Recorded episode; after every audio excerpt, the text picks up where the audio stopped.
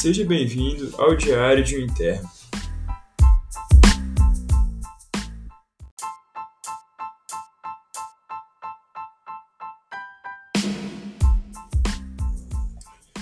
Bom, hoje é dia 21 de junho de 2020. Eu tô gravando à noite porque durante o dia aqui é complicado, porque tem uma creche perto da minha casa e fica ruim bem complicado mesmo para gravar, uma barulheira muito grande. É, hoje foi um dia bem legal no internato. Meu, meu primeiro paciente foi um caso muito atípico, assim. Paciente novo, menos de 40 anos de idade, foi encontrado inconsciente, teve que ser entubado dentro do SAMU para chegar ao hospital com uma suposta sepsis de foco pulmonar. Só que aí, isso tem muito tempo. Ele ficou internado assim várias vezes. Depois foi feita uma suspeita de ser um caso de Covid que complicou, mas a gente não chegou a saber, porque depois, quando era já assim no quadro mais evoluído, já não tinha mais sentido buscar essa hipótese, já tinha complicado por outras razões. E ele teve várias intercorrências assim, esse paciente. E basicamente chegou um ponto em que a gente teve que optar pelos cuidados paliativos. Mas por que dessa escolha? É, e até é bom falar sobre isso porque eu estou aprendendo muito sobre cuidados paliativos ultimamente.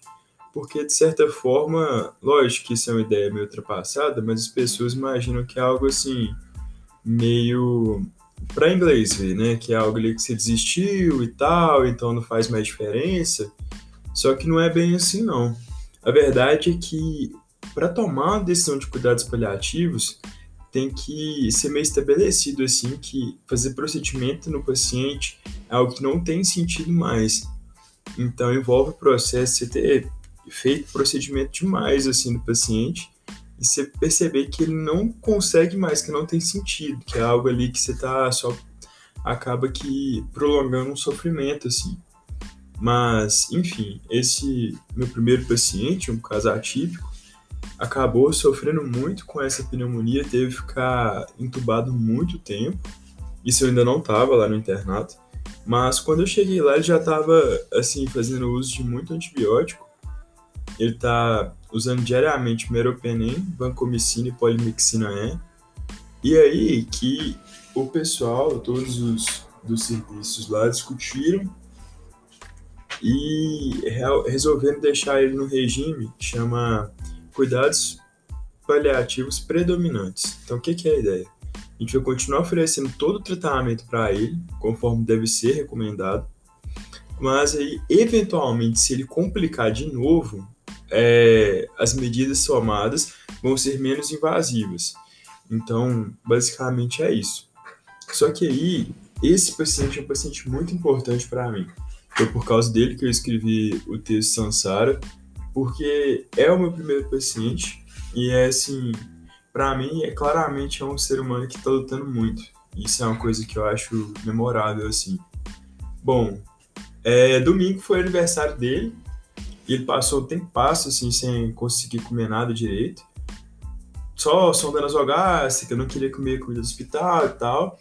E aí, na semana passada, teve aquele negócio que ele quis comer, isso me deixou muito feliz.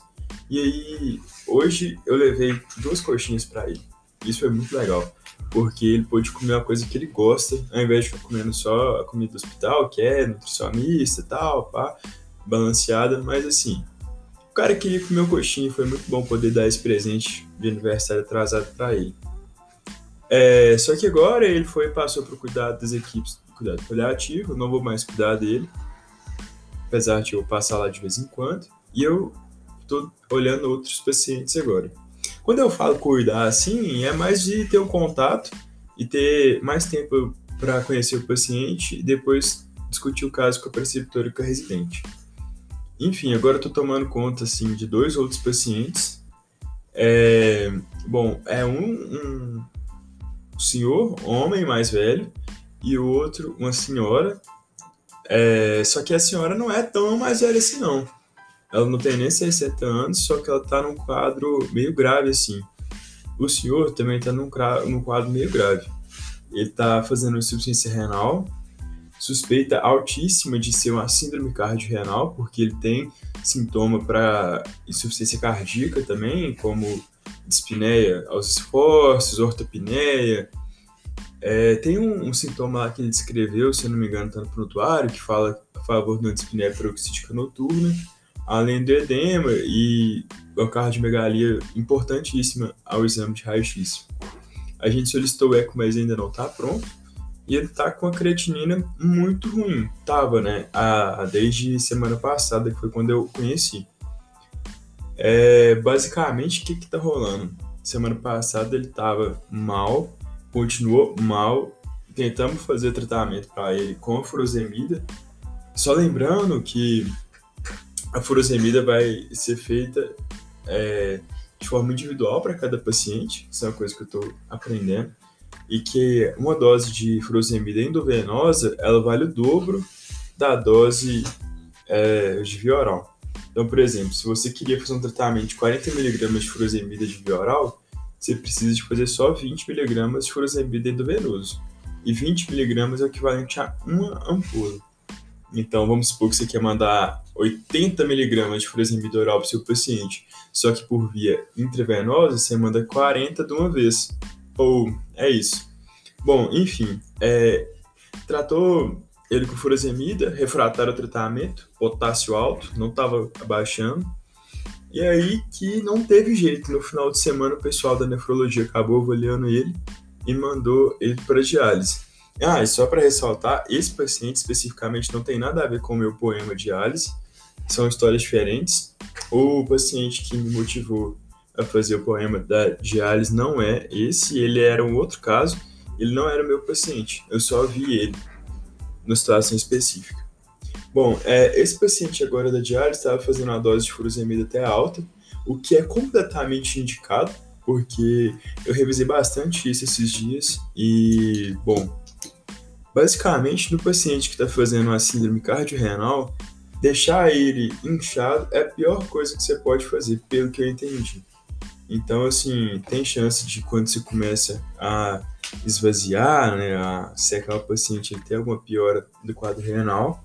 Só que isso parece ser bem positivo, não a piora do quadro renal, mas secar o paciente apesar da piora, de uma eventual piora, né? E essa não é a única possibilidade. Tem chance de você fazer furosemida no paciente com síndrome cardiorrenal e ele melhorar o padrão renal estimado pela creatinina.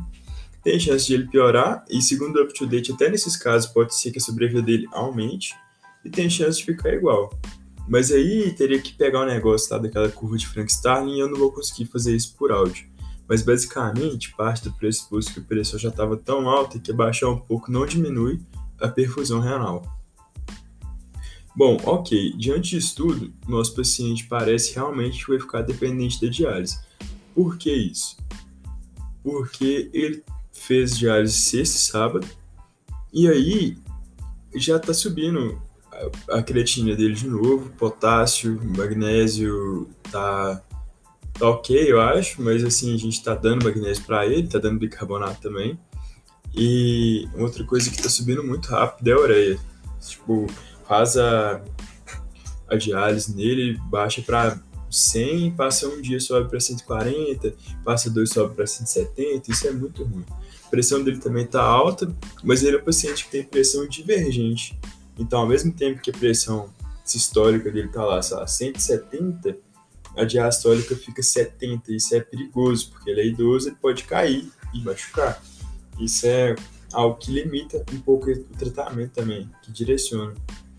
Para esse paciente, a gente diminuiu um pouco a furosemida agora, porque não teve, não está tendo sentido manter uma dose de furosemida muito alta no paciente que vai ficar no diálise. Ele precisa, ele não parece estar conseguindo recuperar é, a função renal assim para ficar sem procedimento de, de diálise. Bom, para ele a gente solicita exame diário para controle iônico, então potássio, é, magnésio, enfim, sódio, acho que a gente solicita outros também, mas eu não estou lembrando exatamente agora. Provavelmente daqui um mês, dois meses eu vou ter certeza de todos esses exames, mas é algo, algo que eu estou aprendendo nesse momento. E deixa eu ver se tem algo mais interessante assim. Vou dar um cortezinho, daqui a pouco eu volto falando, se eu lembrar.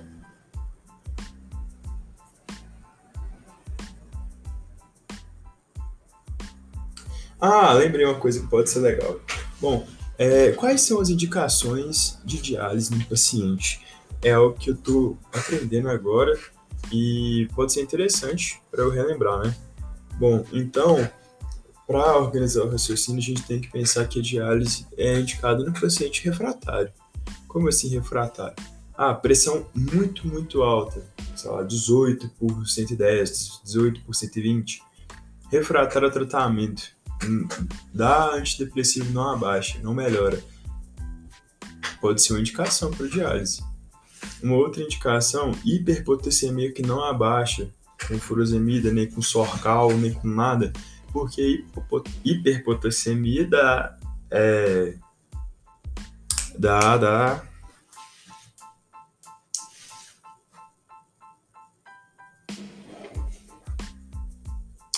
hiperpotassemia da arritmia cardíaca.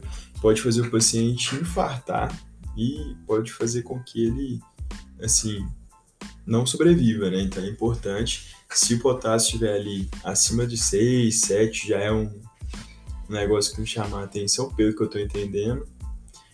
É, o edema também, refratar o tratamento, porque o edema faz o paciente entrar em sofrimento respiratório, faz ele evoluir com edema agudo de pulmão, isso é horrível.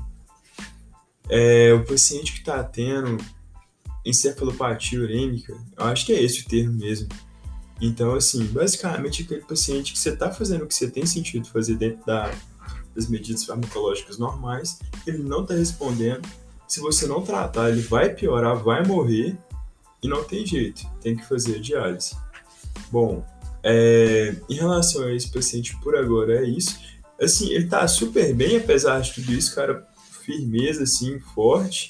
Você fala com ele o tempo todo, ele não reclama de nada, absolutamente nada. Nada, nada, nada, não importa. Você pergunta para ele, não, você tá respirando bem? Ele pode estar ofegante que ele fala que sim, isso é uma coisa até que é enviesa, de certa forma, o exame. É, e para esse caso, acredito que foi isso. Não sei se vai ter algo mais interessante. Se tiver, eu falo num outro programa. É, deixa eu ver aqui.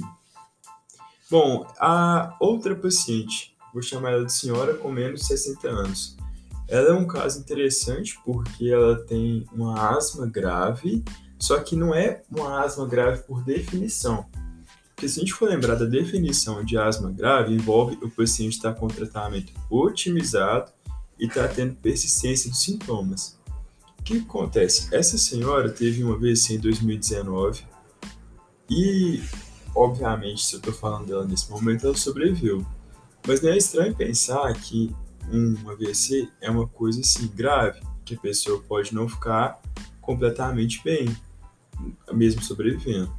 Então, é uma senhora que tem alguma dificuldade para comunicação, apesar dela entender bastante coisa, e pressupõe se que ela tem uma dificuldade para executar o tratamento. Então ela tem uma asma não controlada, o que é diferente de uma asma grave. Ela tá grave agora? Tá. Tá fazendo tratamento no hospital? Tá.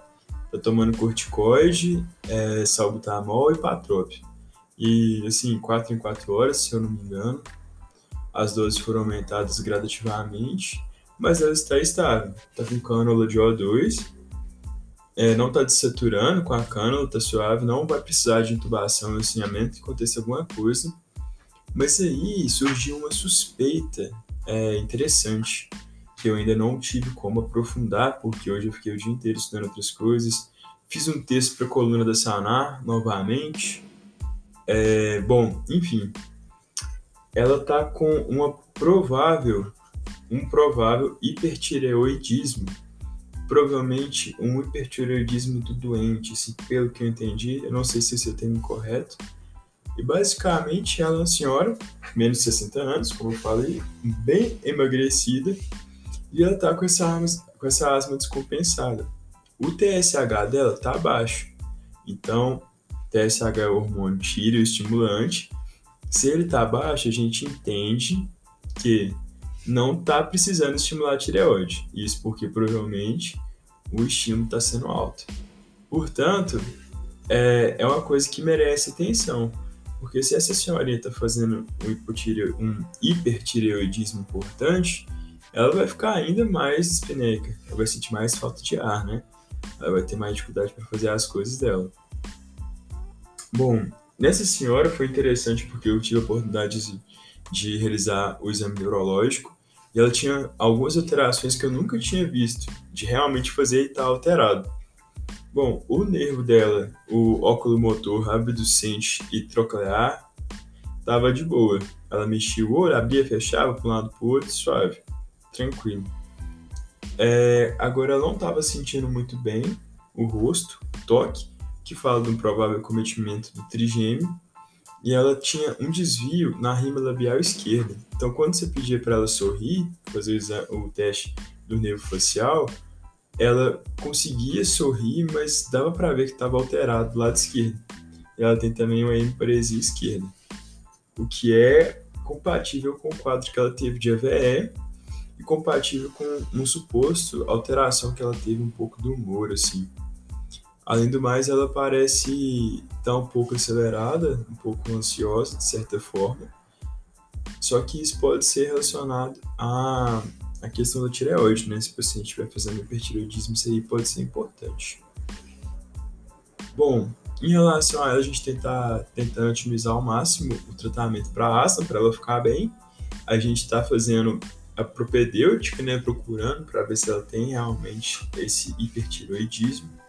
Para tratar, a ideia é compensá-la o mais rápido possível. A ideia é também fazer com que ela saia da internação já mais assim bem assessorada, mais com um neurologista, mais com, às vezes, um psiquiatra para ajudar em outras questões, ou um terapeuta. Às vezes, pessoal da terapia ocupacional tem que discutir isso com a professora. E é isso. É, a princípio, o que rolou hoje foi isso aí. Foram essas discussões. Eu consegui aprender bastante sobre síndrome cardiorrenal, porque foi o que eu mais estudei dentro do final de semana, assim. É, e também porque eu eu até priorizei isso porque eu sei que é algo bastante frequente. Infelizmente, porque, né, galera, é foda isso aí, chegar o paciente lá com síndrome cardiorrenal, com diabetes e hipertensão, sem saber que ia acontecer isso. Você tem que fazer a gente pensar se a gente não tá errando alguma coisa na atenção primária, porque, ok, uma coisa é o cara saber que vai acontecer isso aí e tomar escolha, mas é triste chegar ver o paciente lá nesse estado tendo que fazer diálise dando o argumento de que nunca sentiu nada. A gente percebe que falhou informação em algum momento. Bom, mas é isso. Segunda-feira, 10 e meia da noite. Tem que dormir, amanhã é dia de plantão. Amanhã é o dia inteiro. E tentar descansar, porque amanhã vai ser tenso. Acordar às 5 e meia da manhã. Provavelmente dormir por volta de meia-noite. E espero que seja mais um dia de muito aprendizado. Boa noite.